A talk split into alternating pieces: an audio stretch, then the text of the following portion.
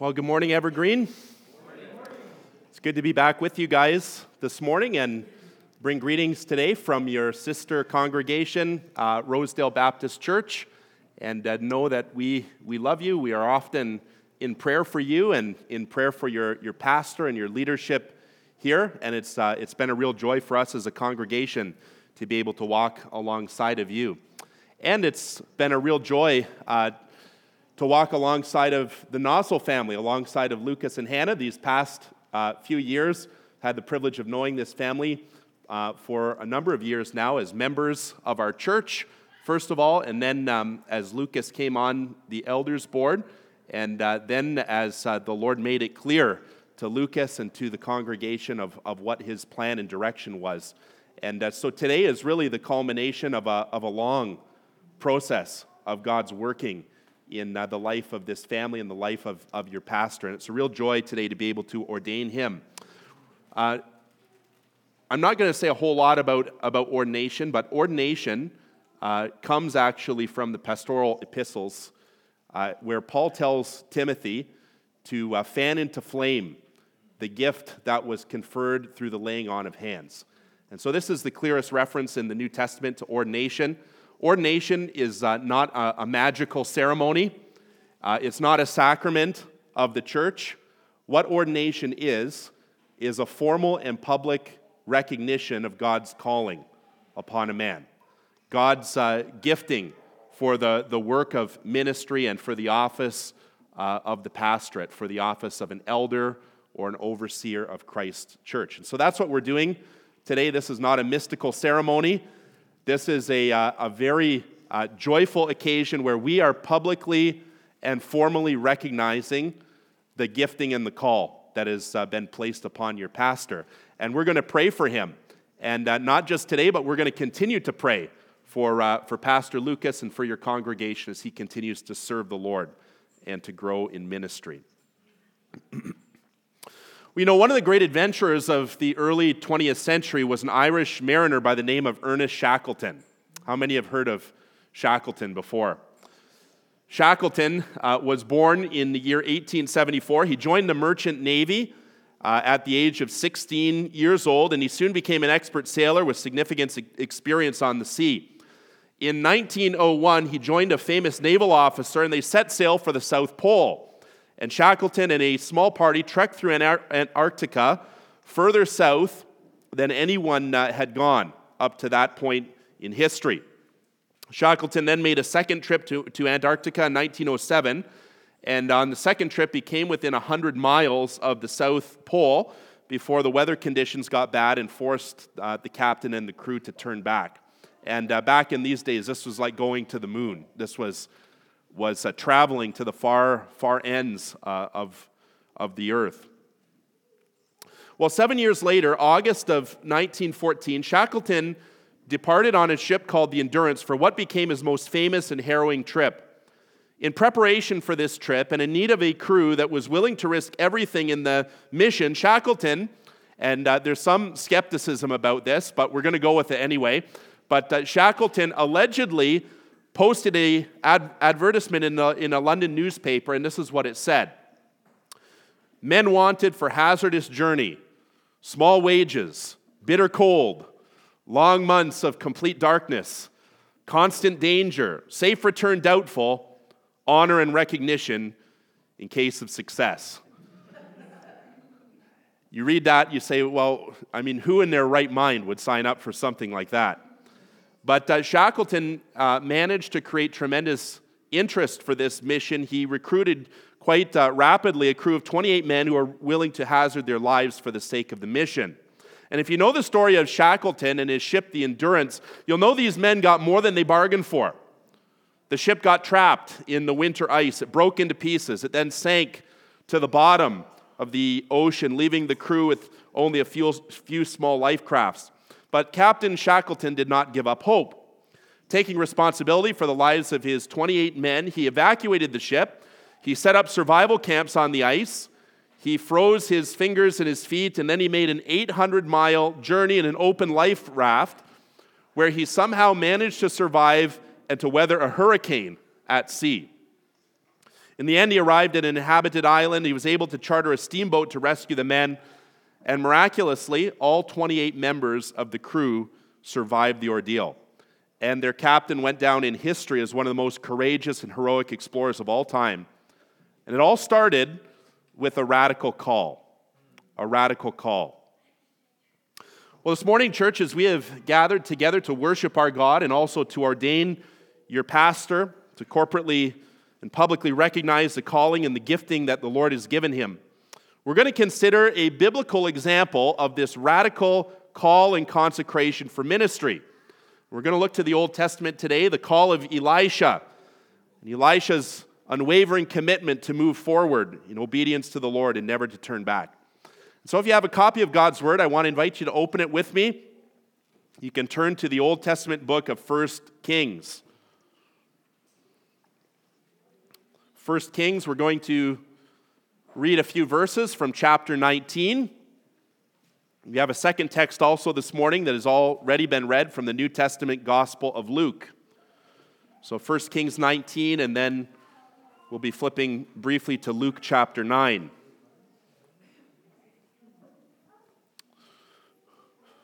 Luke 19, I'm going to start reading in verse 19. I remind you as I read, this is God's inspired and inerrant word. It says there, so he, that is Elijah, departed from there and found Elisha, the son of Shaphat, who was plowing with 12 yoke of oxen in front of him. And he was with the 12. Elijah passed by him and cast his cloak upon him. And he left the oxen and ran after Elijah and said, Let me kiss my father and my mother, and then I will follow you. And he said to him, Go back again, for what have I done to you? And he returned from following him and took the yoke of oxen and sacrificed them, and boiled their flesh with the yokes of the oxen and gave it to the people, and they ate. Then he arose and went after Elijah and assisted him. This is the word of the Lord. Well, friends, as we consider this morning the call of Elisha, the way in which it serves as a model and an encouragement to your pastor, we're going to consider the text before us under three main headings today. First of all, we're going to consider a prophet recommissioned. Secondly, we're going to see a farmer requisitioned. And then, thirdly and finally, we're going to look at an allegiance revolutionized.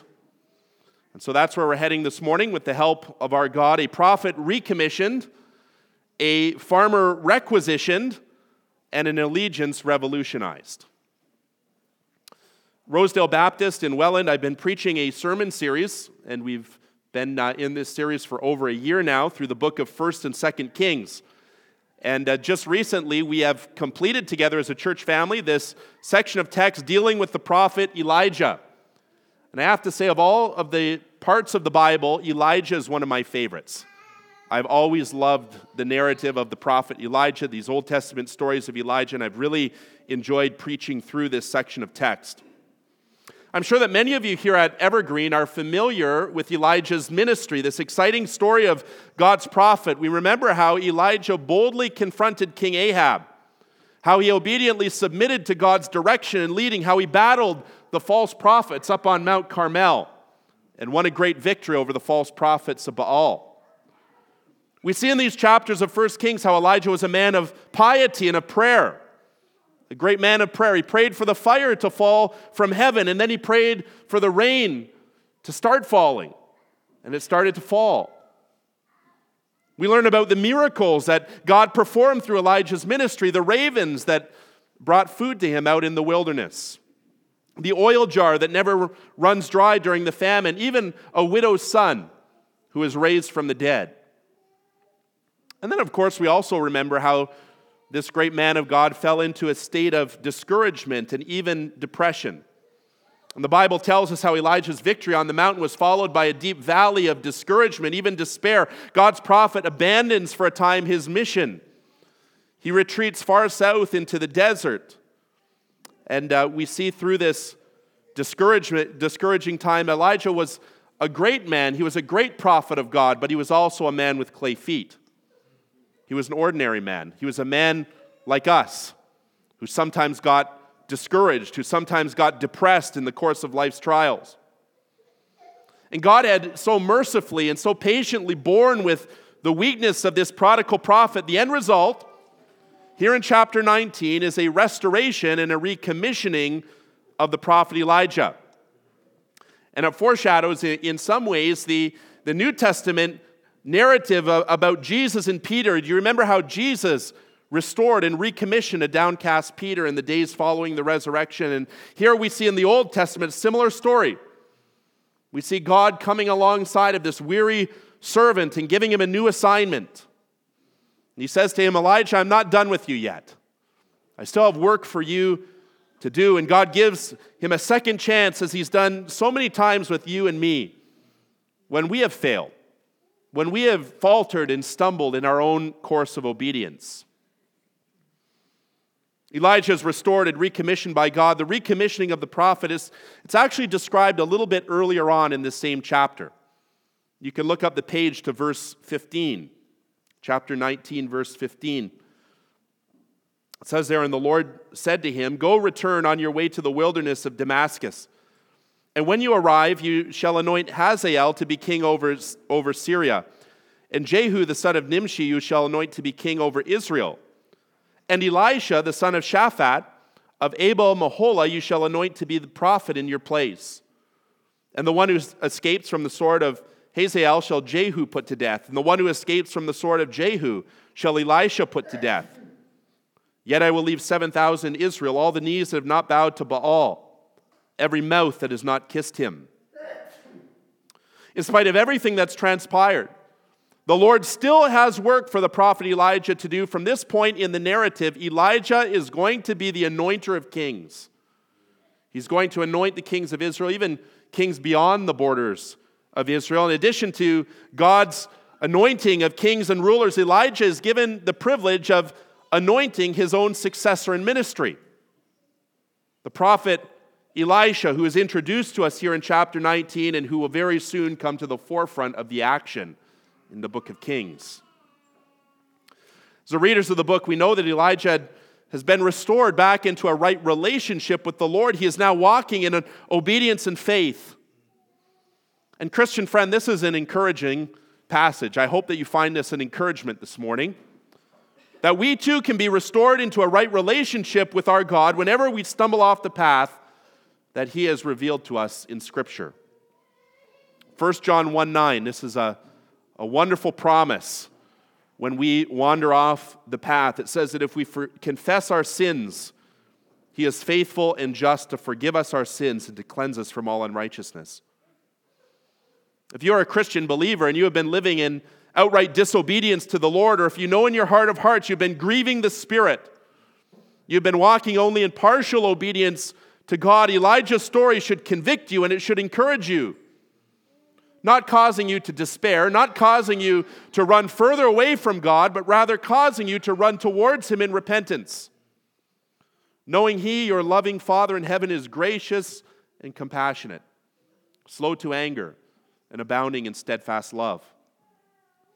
He is indeed like the father in the parable of the prodigal son. He waits for the wanderer with open arms, and he welcomes repentant sinners back into the family. And if you're a prodigal like Elijah was, if you are out sulking and wandering in the wilderness, the Lord is ready. He is willing to restore you and to recommission you to service in His kingdom. If we confess our sins, He is faithful and just to forgive us our sins and to cleanse us from all unrighteousness. Our text this morning begins with a prodigal prophet restored and recommissioned. Continues, secondly, in verses 19 to 20, with a farmer requisitioned. So let's look again at the text here in 1 Kings 19, chapter 19, verses 19 and 20. It says there, So Elijah departed from there and found Elisha the son of Shaphat, who was plowing with 12 yoke of oxen in front of him, and he was with the twelfth. Elijah passed by him and cast his cloak upon him. And he left the oxen and ran after Elijah and said, Let me kiss my father and my mother, then I will follow you. And he said to him, Go back again, for what have I done to you? Now, friends, we, we don't know a whole lot about this man named Elisha other than the name of his father and the place of his birth. We know that Elisha, just like Elijah, was from the northern territory of Israel. He lived in a place called Abel Meholah. If you look that up in a, in a Bible atlas, you'll find that it's farmland in the Jordan River Valley. Elisha's name means God is my salvation. That indicates something, I think, about the faith of his mom and dad, the type of home that he grew up in. Elisha's family was among the 7,000 people in northern Israel that had not bowed the knee. We can also infer from the text before us Elisha's family is well off financially. For we're told in verse 19 he was tilling the soil with 12 team of oxen when Elijah meets him in the field. Now, not many farmers use oxen anymore. We might, we might say, in more modern terms, this was a, a farm with 12 tractors. A farm with 12 tractors and 12 plows. This must have been a considerable amount of land that needed to be plowed and planted and tended by the workers. And so it seems as though Elisha was the son of a successful farmer. And very likely, Elisha was heir to the family business. He was a hard worker. He was a young man, and, uh, and, and his whole life lay ahead of him, promising future. But even though Elisha's father most likely had plans for his son to inherit this farm, we see in verse 16 the Lord had other plans for Elisha's future. Because God had chosen this man to be a prophet in Israel, God had already named him as Elijah's successor.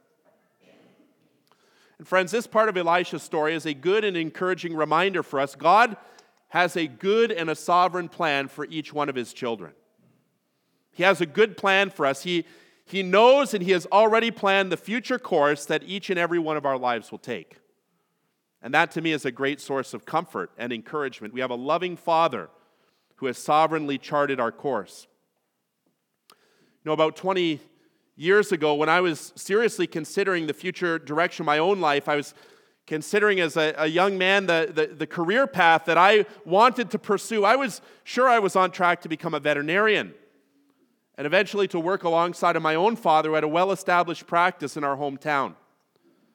And I had an idea in my mind of, of where my life was heading, where my future was heading, but once I got to the University of Guelph, the Lord completely changed my life. He totally changed my direction. I, I went to university in order to study biology.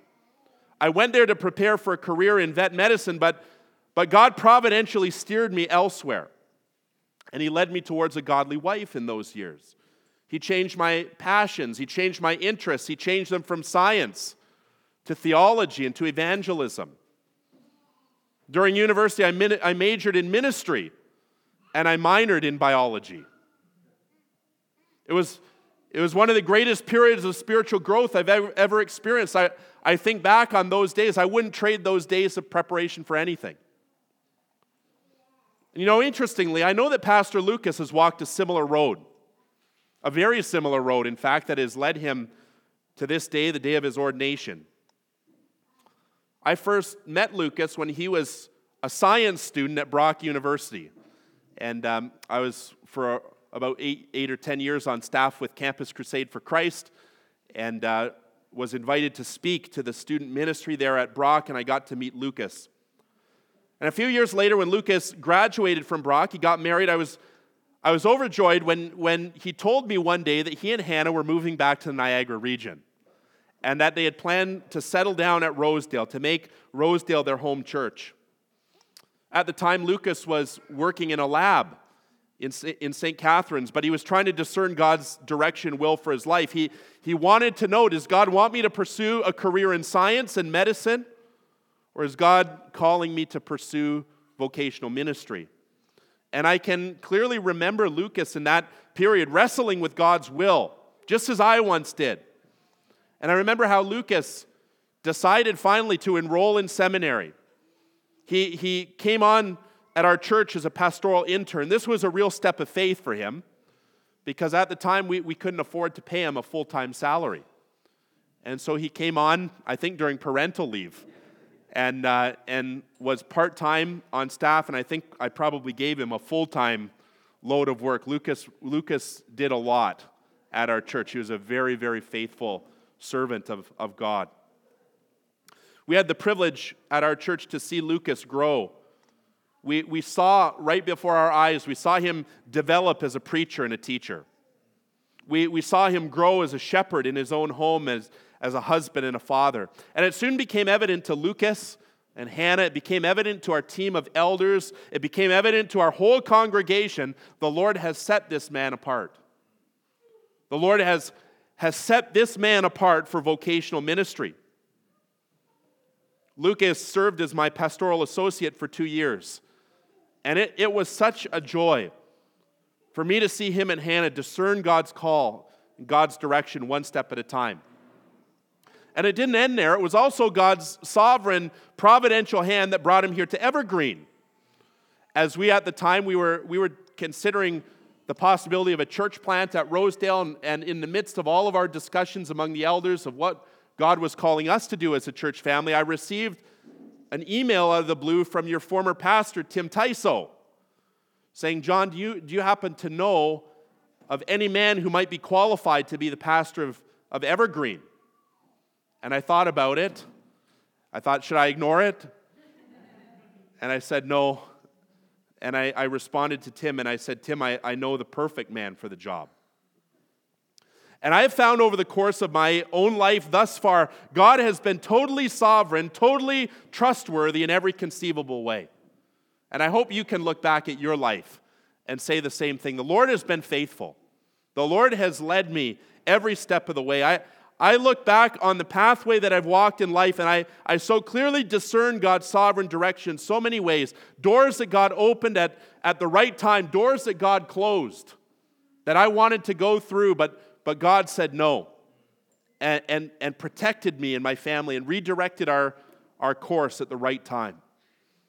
And I'm sure many of you here this morning could share a similar testimony how God redirected your course, how He modified your plans in ways that you would never have ever planned or ever expected. I don't know if there are any young, young adults here this morning, maybe a few, but young, young adults. It is good for you guys to have a plan. It is good to have a vision for the future course of your life. But let me encourage you make sure that you hold all of your plans, that you hold all of your dreams loosely and with an open hand. Our attitude as Christ followers ought to be this as we journey through life. The lyrics of, a, of an old chorus that we used to sing All of my ambitions, hopes, and plans, I surrender these into your hands. For it's only in your will that I am free.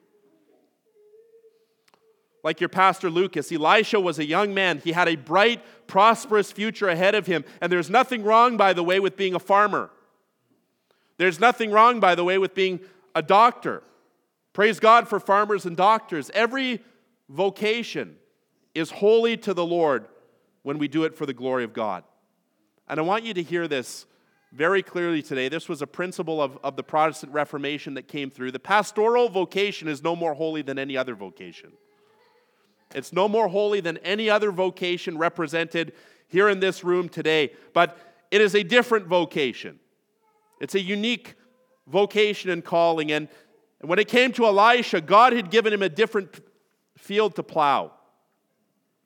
This is also true of our brother Lucas. And friends, I guarantee you, when Elisha woke up that morning, he went out to plow the field with the 12 teams of oxen. He had no idea how radically his life was about to be changed that he was about to be requisitioned for a new adventure. You know, friends, as I thought this week about Elisha's call to ministry, I was reminded of John Calvin's call to ministry. The way in which God appointed Calvin to take up a task that he did not particularly want. You know, friends, John Calvin did not start out with any aspirations to become a reformer or even to become a pastor. He was a scholar. He was a bookworm. He wanted to make his mark as a Renaissance humanist. He wanted to become a well known scholar. Like Erasmus of Rotterdam, he wanted to spend his life in the solitude of his studies. You know, at John Calvin's first published work, it was not a commentary on the Holy Scripture, it was a commentary on the writings of a Roman philosopher named Seneca. And as a young and ambitious student of the Renaissance, he, he thought this a- academic book would launch his career as a humanist. And it would put him on the map as a scholar to be reckoned with. But God, in His grace, had, had other plans for John Calvin. He had different outlet for his many gifts and abilities. When Calvin was converted to the Protestant faith. He was forced to flee France due to the threat of martyrdom. Calvin's plan was to take refuge in Strasbourg. He said, I can continue my studies there under the tutelage of Martin Butzer, who was at the time one of the great Protestant scholars and authors. And Calvin knew exactly what he was looking for in life, and he only planned to spend one night in the city of Geneva on his way through. But in God's strange providence, that one overnight stay in Geneva turned out to be life changing. For it was on that occasion that John Calvin made the acquaintance of a fiery, red headed preacher by the name of Guillaume Farel. And Farel had started the work of Reformation in Geneva, but he had not yet consolidated the gains, and, and he knew that he needed help. And so Calvin came through the city that night and stayed with Farel, and Farel begged him that he would stay and join him in the work of Reformation. Well, Calvin said, That's, I'm flattered, Pastor Farel. Thank you for thinking of me, and politely declined the offer of a call. But then Farel took the bull by the horns. he, he looked at Calvin with those piercing eyes. And he spoke to Calvin with a thunderous voice, and he said these words to the young man. He said, May God curse you and your studies if you do not join me here in the work of Reformation. and Calvin was, was apparently visibly shaken, visibly shaken by Farel's imprecatory cursing. And after several moments of stunned silence, he gave this answer to the elderly pastor I will remain in Geneva. I give myself to the Lord's good pleasure. And Calvin's overnight stay in Geneva, it turned into a lifetime of fruitful pastoral labor. It was a Roman Catholic stronghold that was converted into a Protestant stronghold. It became a sending ground for thousands of pastors and missionaries into France, the Huguenot movement. John Calvin had his own plans. He had his own dreams for the future, but God had a different plan for Calvin's life, and he used the fiery influence of Farel to requisition him for the work of ministry. Now, in God's calling of Calvin, Farel had to utter sanctified threats in order to gain his consent. And I was thinking, thankfully, we didn't have to do that with Pastor Lucas. We didn't have to call down the covenant curses upon him. But in the case of Elisha, all that was needed on Elijah's part was a simple symbolic action described for us here in verse 19. The fact that Elijah passed by him, and it says that he threw his cloak on him.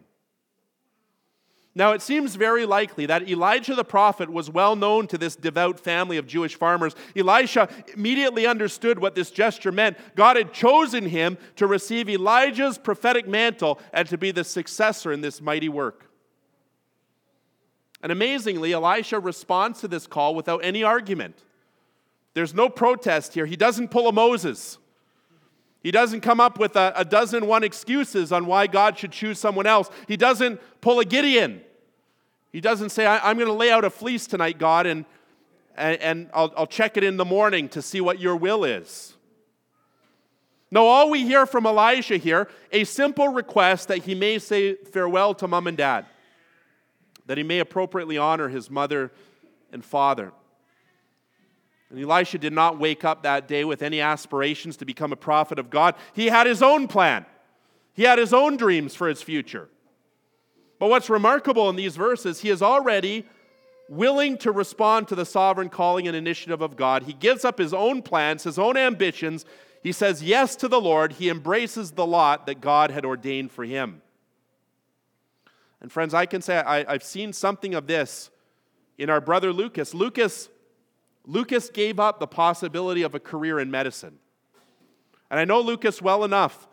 Lucas would have been a great doctor. Lucas was an excellent student of science. He would have made a, a fantastic doctor. But Lucas instead decided to take the road less traveled. He decided to do what God was asking him to do.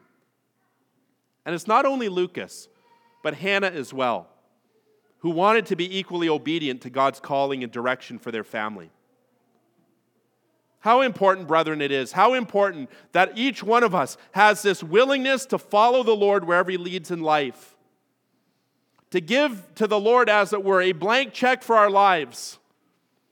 And to say, as Ruth once did to her mother in law, Naomi, for where you go, I will go, and where you lodge, I will lodge. Your people will be my people, your God will be my God. Where you die, I will die, and there I will be buried.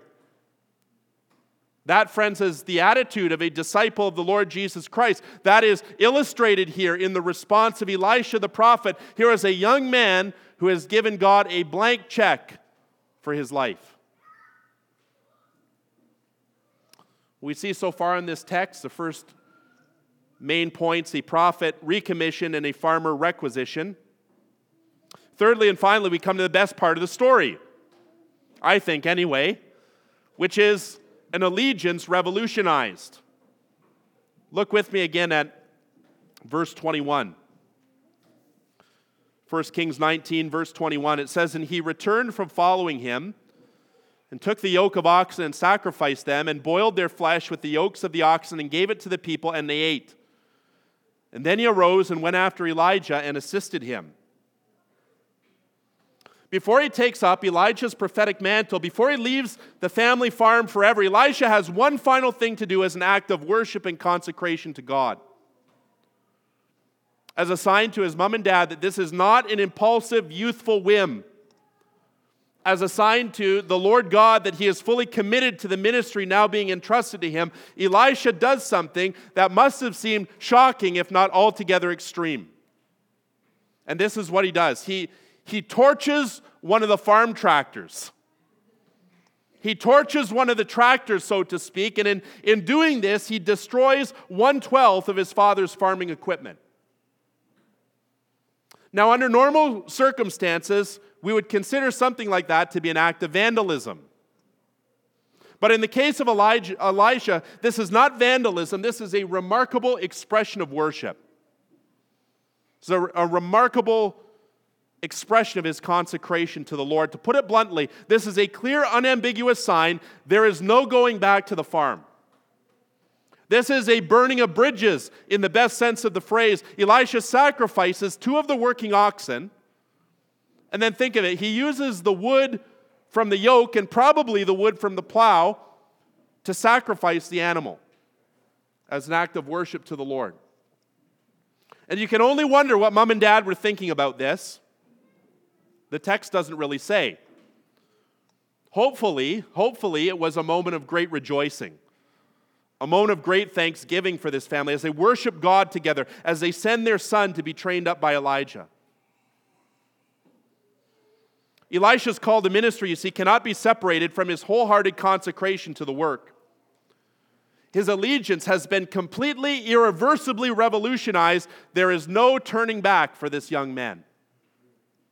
I have decided to follow Yahweh, he's singing. No turning back. No turning back.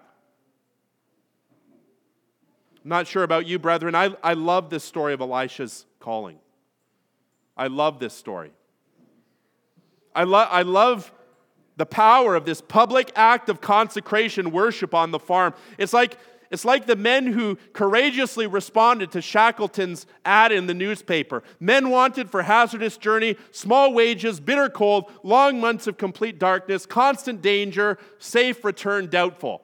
Sign me up. I'm ready to go.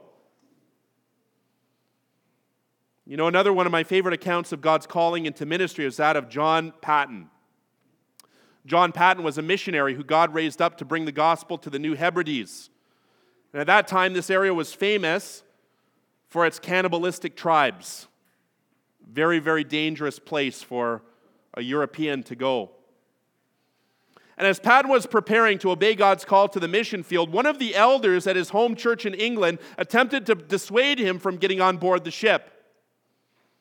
And this is what he said to, to the young missionary Paton. He said, Do you not know, Mr. Paton, you will be eaten by cannibals when you arrive?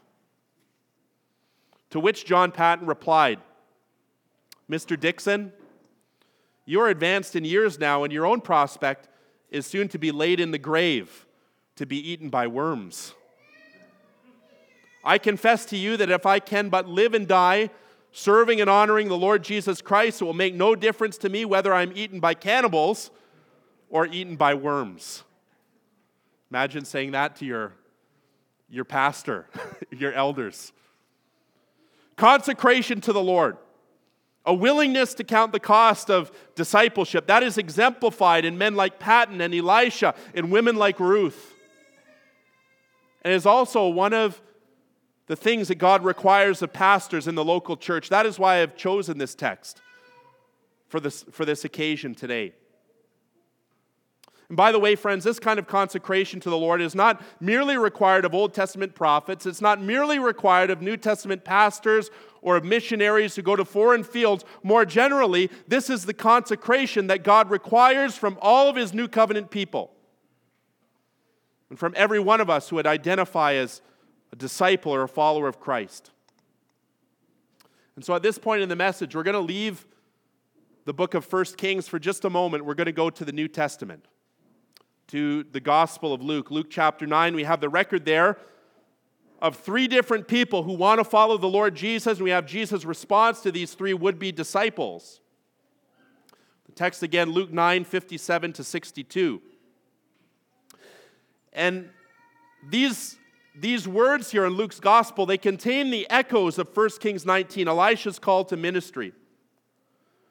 In Elisha's case, it was the Lord who approached the young man who he chose as a prophet. In Luke 9, two of the three men approached Christ. And in their case, they expressed their desire to become followers of Christ. The first of the three men who encountered the Lord Jesus on the road said that they would follow him wherever he went. But Jesus, knowing the hardships his disciples would face, informed the men that discipleship would come at a steep price, that following him would require a willingness to forego material comfort. He says, At times you will be without a home, you will be without a bed to sleep in. In other words, Jesus is challenging the idol of materialism that our love for money, our love for possessions, worldly comforts cannot be permitted to get in the way of our mission. It must never become the priority of our lives. And so, Pastor Lucas, I would challenge you, I would urge you, as a brother pastor, keep your life and your ministry free from the love of money. Never ever think of your pastoral vocation as a job or as a way to earn money. This is not your job, this is your vocation. Many good men have fallen into this trap of covetousness and greed. I would urge you, brother, keep yourself far away from the love of money and possessions. Serve your flock self sacrificially as their shepherd. Never allow yourself to become a hireling who is in ministry for the wrong reason. Well, the case of the second man in Luke 9, it is Jesus who calls out to him and says, Follow me. But the second man has an excuse for why he can't do it. The second man, you see, has elderly parents, and he doesn't want to follow Jesus until after his father has died and settled the estate. He's got an interest to follow Jesus, but it's not his top priority at this stage of life. He's got other concerns that are more pressing and important. Well, the third man on the road, he, he wants to follow Jesus, but he needs to say farewell to his friends and the family members back at home. And it's here in the, the call of the third man that we discern the clearest echoes of Elisha's story because you'll remember this is exactly what Elisha said to Elijah that day. He said, I need first to go and say goodbye to mom and dad. And understandably, there are some interpreters, some commentators who read the passage in Luke's gospel and they use that as the grid through which to evaluate Elisha's behavior.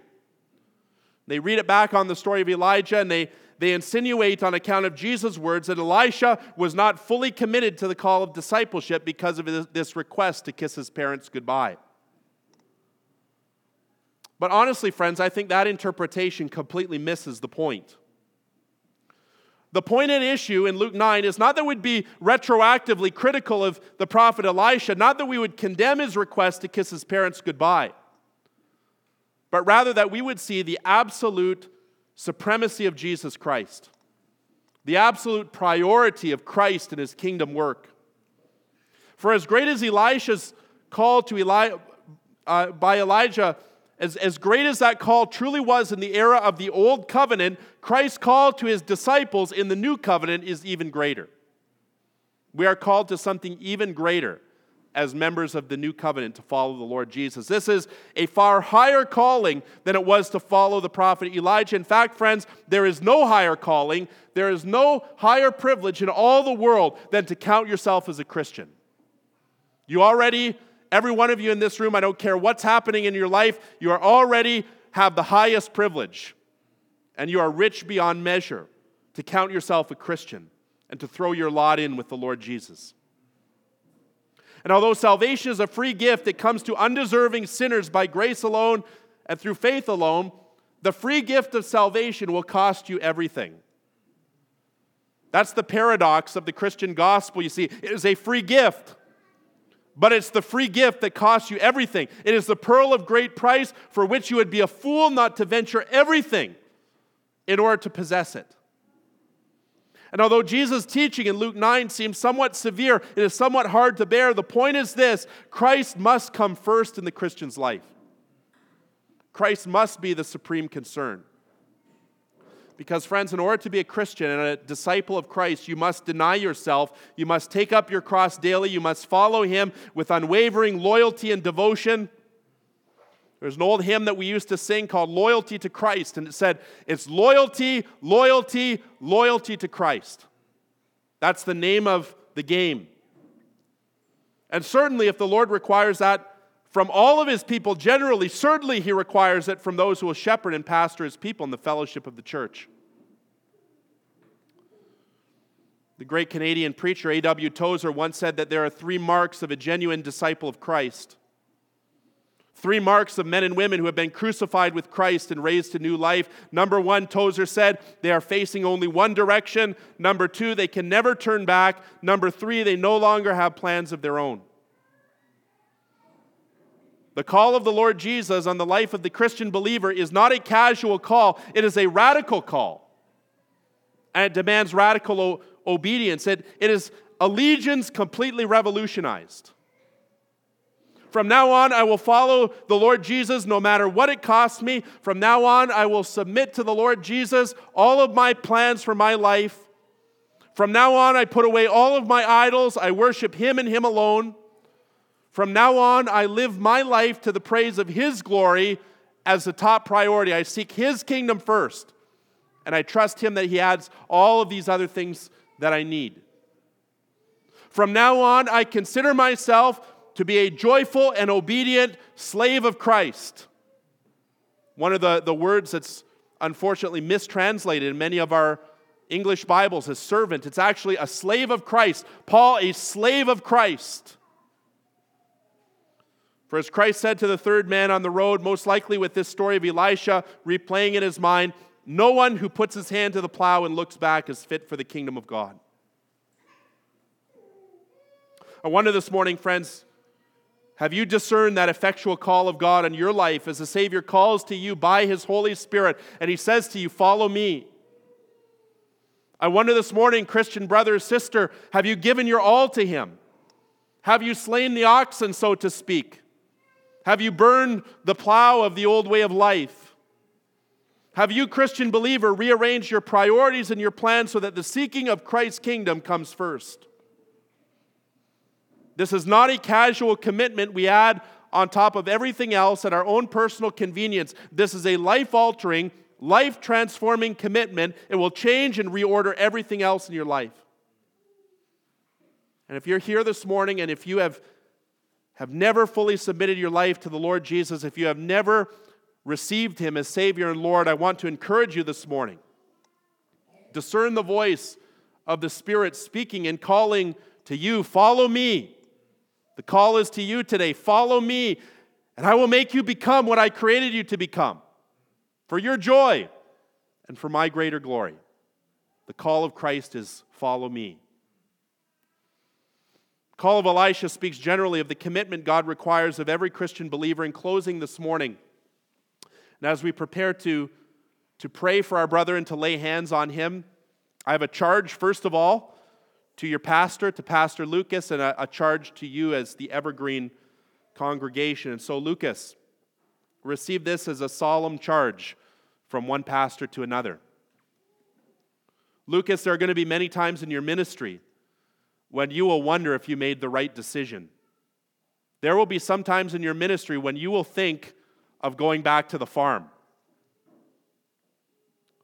Pastoral ministry is often a joyful calling. It's often a very joyful calling. We see the Lord working in His church. We see sinners converted. We see fruit for the labor. We see people being conformed more and more to the image of Christ. But pastoral ministry is not always a bed of roses.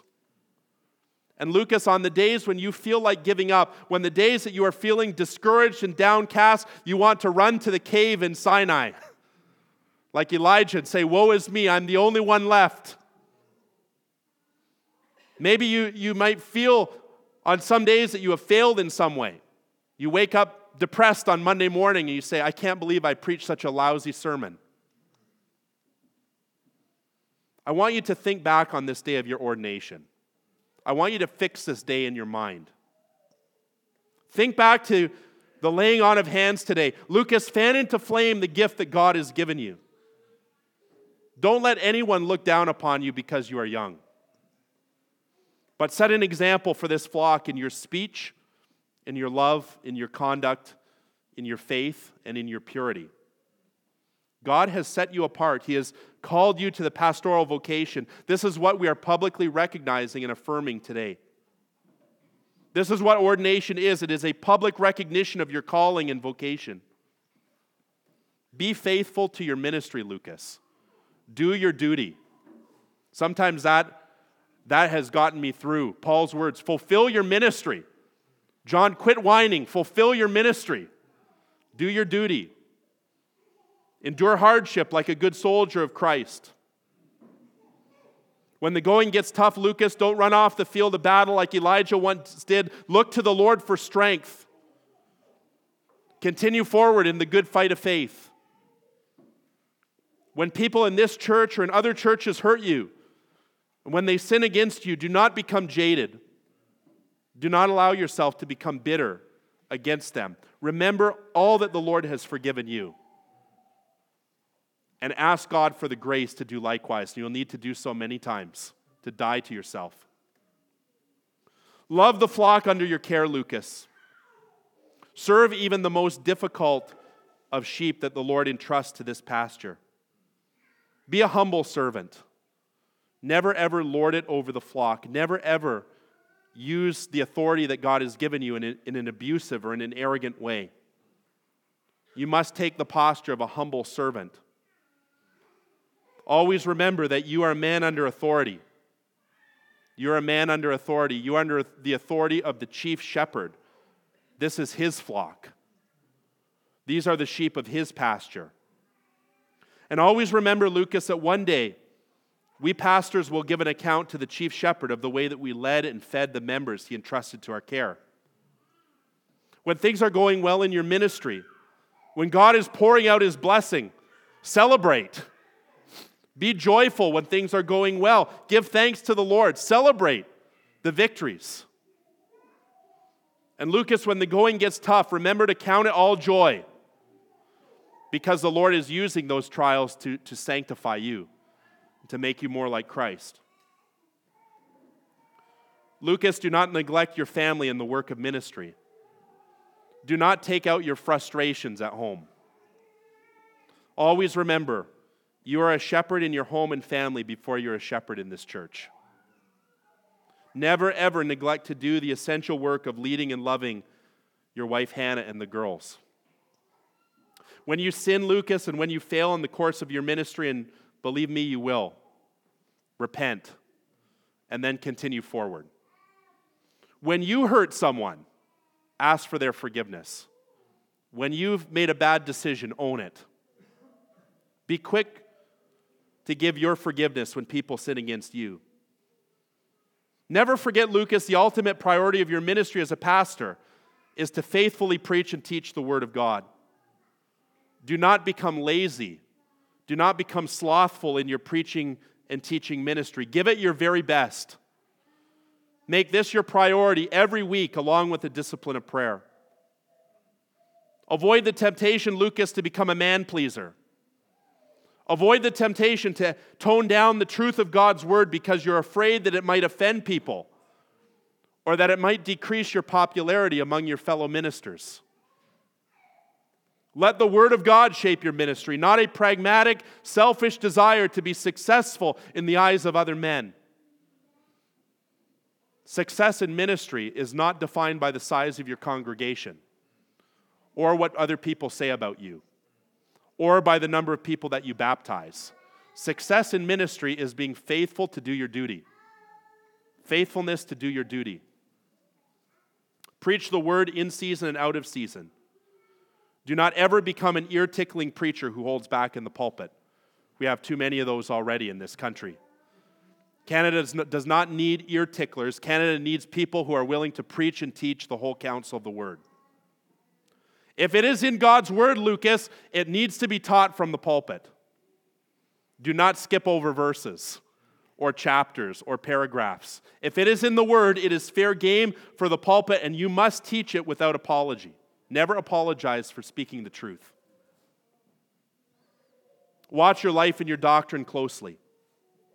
Never allow sexual sin or any other form of immorality to gain a foothold in your life and ministry. Set safeguards on yourself. Make yourself accountable to others. You must, as a pastor, kill your sin. Or as the Puritan John Owen said, your sin will kill you.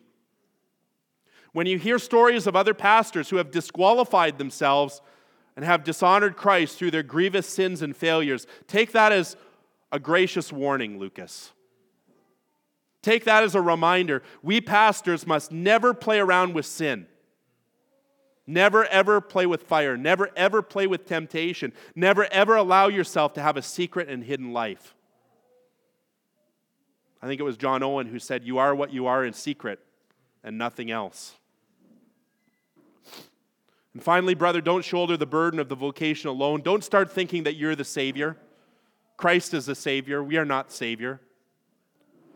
Select, train, raise up godly elders and deacons who will help you in the work and who will keep you accountable. Listen carefully, listen patiently when your fellow elders disagree with you. Not only when they agree with you, but when they disagree with you. And consider the wisdom of their words and their counsel. And always listen to your wife, because our wives have a great deal of wisdom, and she is God's gift to you. Most importantly, Lucas, I charge you to be utterly loyal to Christ. Make it your main aim in ministry to bring him the glory and honor that is his due. You, Lucas, must decrease so that he can increase. And say this often not to me, Lord, not to me, but to you be the glory. Hear these words, Lucas, from 1 Peter chapter 5. So I exhort the elders among you as a fellow elder and as witness of the sufferings of Christ, as well as a partaker of the glory that is going to be revealed. Shepherd the flock of God that is among you, exercising oversight, not under compulsion, but willingly as God would have you, not for shameful gain, but eagerly, not domineering over those in your charge, but being examples to the flock. And when the chief shepherd appears, you will receive the unfading crown of glory. And so I'll see you at the finish line, brother, Lord willing. And now a quick charge to the saints of Evergreen, to the congregation. Evergreen Chapel, some of the most important instruction for you as it relates to your pastor and to your elders is found in the book of Hebrews, Hebrews 13, verses 17 and 18. Here's what the apostle or the author, inspired author to the Hebrews says He says, Obey your leaders and submit to them, for they are keeping watch over your souls as those who will have to give an account. Let them do this with joy and not with groaning, for that would be of no advantage for you. Pray for us, for we are sure that we have a clear conscience, desiring to act honorably in all things. Evergreen Chapel, I want to encourage you this morning to love and to support this man and his family. We have loved this man and his family at Rosedale, we always will. We, we want you to love and to support this man and his family as he seeks to fulfill his vocation. Submit to Lucas's leadership as he submits to Christ. This is not unqualified submission, but submit to Lucas as he obeys and submits to Christ. Listen carefully to biblical instruction. Be doers of the word and not hearers only. There's no greater joy for a pastor, not just to see pews filled on Sunday, but to see people who listen to the message putting into practice. Be doers of the word and not hearers only. Encourage Pastor Lucas as a young leader in the Canadian church. Make his ministry a joy. Make his ministry a joy and not a burden. Hold him accountable to the standards of God's word, but resist the temptation to nitpick this man. Resist the temptation to become overly critical of this man or to grumble against him as the Israelites did to Moses. Pray for your pastor and his family.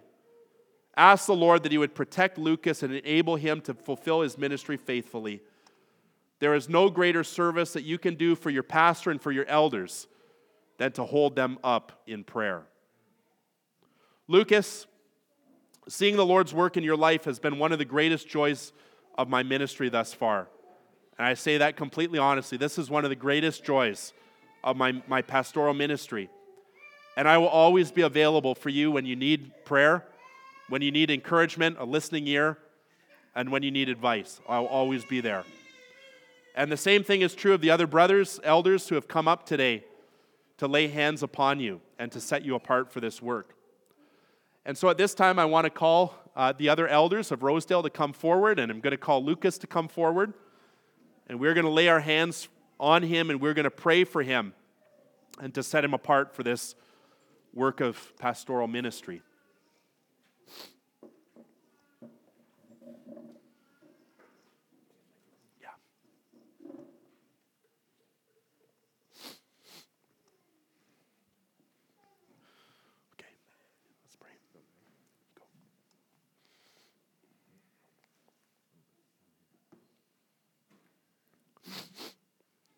Father God, we come before you, our Heavenly Father.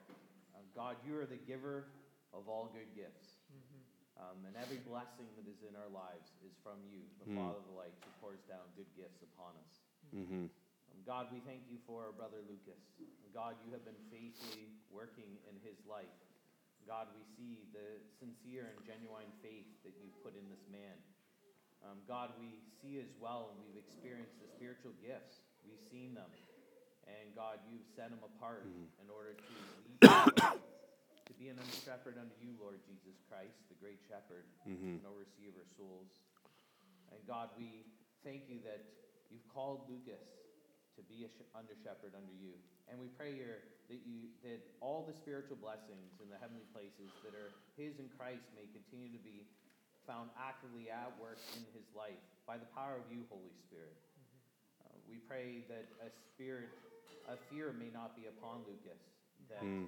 he will not become ashamed of the gospel, but he will continue to remember that the power that comes through the gospel to save everyone. Mm. God, we pray that um, that the desires of the flesh and self will not come up through um, a spirit of fear. Because, God, we know that you've given a spirit of power, love, and self control. Mm. God, we pray that the, the giftings that you've given Lucas may be continued to be administered to this church, to this body. Mm.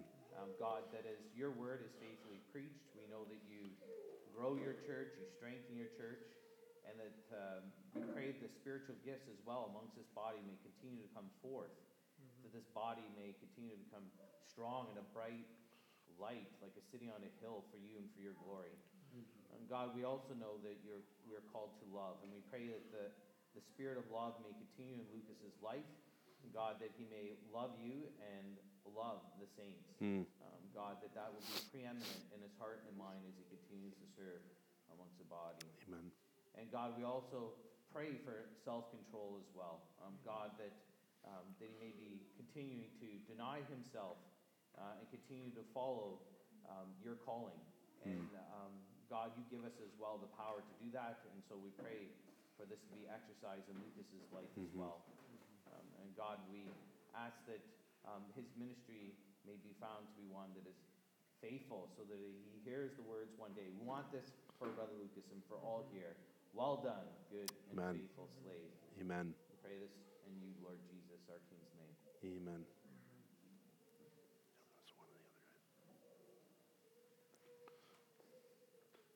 Gracious God and Heavenly Father, mm. what a joy to be here today. Mm. Lord, what a privilege it is to be part of this and to see that you are, even in this day, you are calling mm. and equipping men Amen. for your service. Amen. Mm-hmm. And Lord, we thank you for, for Lucas yes, and for your call upon his life mm. and for your people that, that have recognized your calling. Mm. Lord, we thank you for your great wisdom mm. in the way that you rule this word, world for the good of your church Amen. and that you will continue to raise up men, faithful men for the ministry. Mm. Thank you for this lovely and gracious family that you have called to Smith Falls. Yeah. Lord, may your richest blessings attend them. Mm. We know that you are the overflowing fountain of all good. Yes. And we ask, Lord, on their behalf and on behalf of this congregation, mm-hmm. that you would guard them and keep them in the name and in the love of Christ. I pray for grace for Lucas that he would keep a close watch on himself and on his doctrine. Mm-hmm. And for Hannah, mm. that you would strengthen her because we know that they are one flesh mm. and that it isn't just one man in this ministry. Mm-hmm. So bless the family, give them wisdom, patience, perseverance. Yes. They may stand steadfast in the mm. faith and in the power of your Spirit. Amen. God bless them abundantly in Jesus' name. Mm. Amen. Amen. Our Father in heaven, you are a great and awesome God. Mm. Holy, holy, holy is the Lord God Almighty. Mm. Father, you are you are holy, you are great, you are awesome, mm. and we have a privilege of serving you. Mm. Lucas has the privilege of serving you, mm. the great and awesome God of the universe. Father, we pray that you would work in Lucas. We pray that your, your Holy Spirit would work powerfully in Lucas. We pray that, that you, you would give him love and joy in his heart. Amen. We pray that by the power of the Holy Spirit, he would continue to put to death sin mm. that, that he sees coming in his life, mm. that he would be very proactive in, in looking for that. Mm.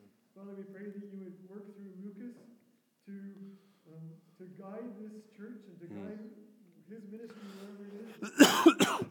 you would help him to, to lead the flock, to yep. again, to put to death sin, that we would that they would follow you with the entire heart, soul, mind, and strength.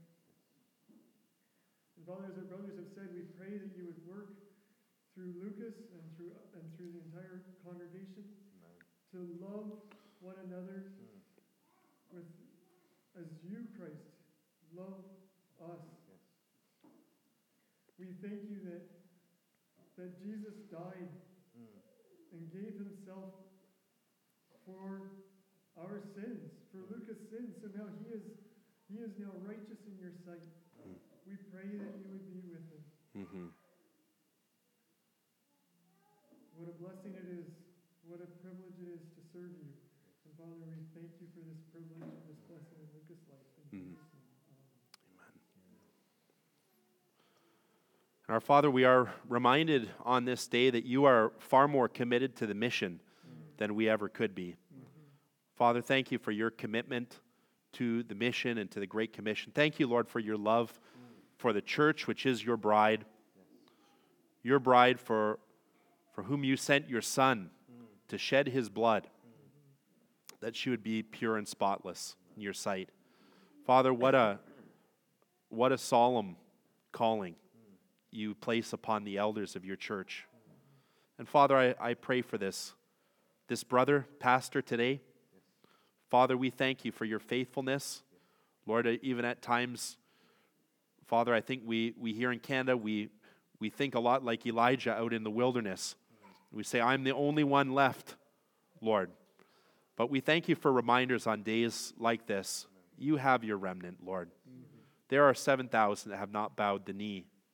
And Father, we thank you for evidence of that today, evidence of your faithfulness to your church. And we pray, Father, not only for Lucas, but that you would raise up hundreds, hundreds of godly men who would shepherd the flock across this province, across our nation, Lord, that our nation would turn back to you. That Canada would be a nation whose God is the Lord. Father, please sustain our brother. Help him, Lord, to be faithful to do what you've called him to do. Father, help him to run the race with endurance, to lay aside the sin that would trip him up, to accept discipline from your hand as a good and kind and loving Father. And Father, as the hardworking farmer ought to be the first to taste of the fruit, I pray that you would bless Lucas. Bless, bless the labor of his hands, Lord. And that you would bless this church. Pour out your blessing upon Evergreen. We pray that you would grow this church and the influence of this church here in Smiths Falls and in our nation's capital. And bless each and every member of this church, Father. Father, we also pray that you would raise up elders at this church, the men that you have chosen to come alongside of Lucas and to shepherd and to lead this church, Father. Lord, you are so good. Thank you that we can celebrate your calling, your faithfulness to the church today. And we pray that our brother would be found faithful in the calling that you've placed on his life. We pray all these things in Christ's name for his glory. Amen. Well, just before Lucas goes, I've got a certificate here to present. Something for Lucas to hang up in his office to remember this day. So, Lucas, that's a, a gift on behalf of, um, of the fellowship and on behalf of your ordaining church, Rosedale Baptist. Lord bless you, brother.